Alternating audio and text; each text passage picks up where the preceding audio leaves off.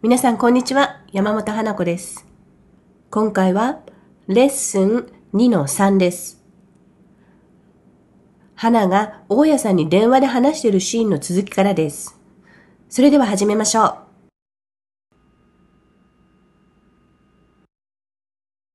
I've been living in the US a while, but I still have some trouble explaining things that are complicated.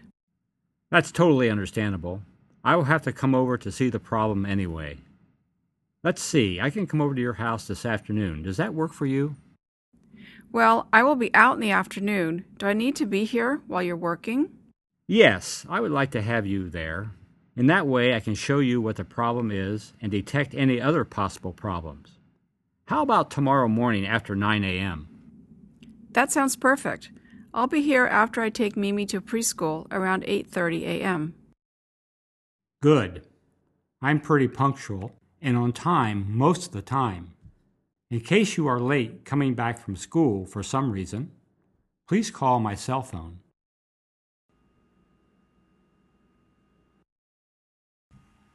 解説です。I've been living in the US a while. 私はアメリカにしばらく住んでいます。But I still have some trouble. でも、 まだ問題があります。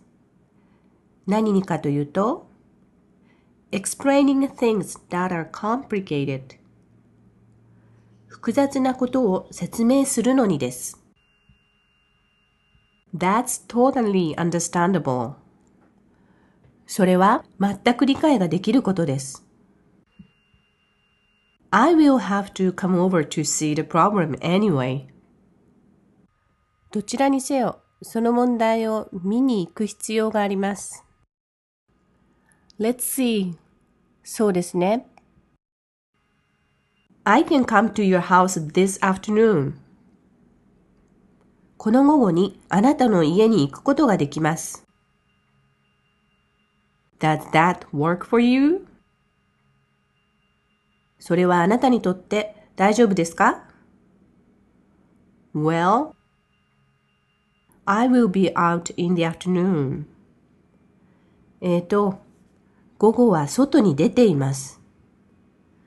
Do I need to be here? ここにいる必要がありますか ?While you are working? あなたが仕事をしている間。Yes. はい。I would like to have you there. そこにあなたがいてほしいです。in that way そうすることで I can show you 私はあなたに見せることができます。何をかというと What the problem is 問題が何かということを and detect any other possible problems そしてその他の可能性ある問題を見つけることができます。How about tomorrow morning after 9am? 明日の朝9時以降はどうですか That sounds perfect. それは完璧に聞こえます。I will be here. 私はここにいます。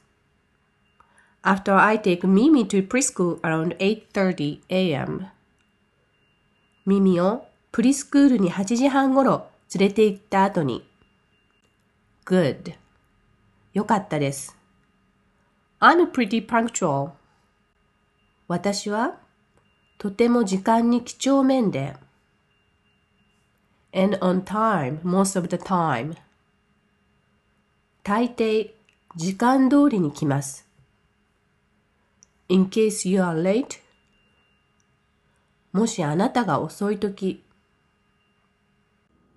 coming back from school for some reason 何かの理由で学校から帰ってくるのが Please call my cell phone どうぞ携帯に電話をしてください。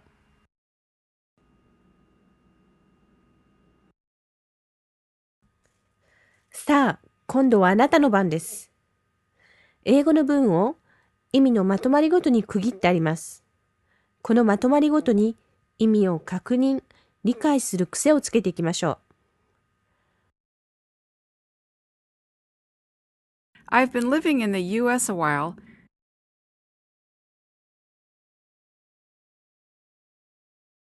but I still have some trouble explaining things that are complicated. That's totally understandable.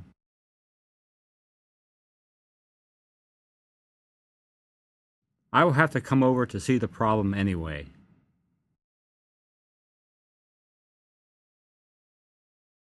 Let's see, I can come over to your house this afternoon.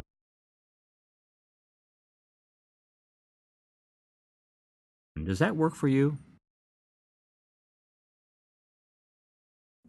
Well, I will be out in the afternoon. Do I need to be here while you're working? Yes. I would like to have you there. In that way, I can show you what the problem is and detect any other possible problems.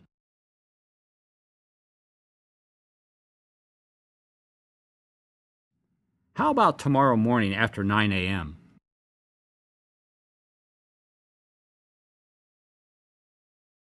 That sounds perfect. I'll be here after I take Mimi to preschool around 8:30 a.m. Good. I'm pretty punctual and on time most of the time.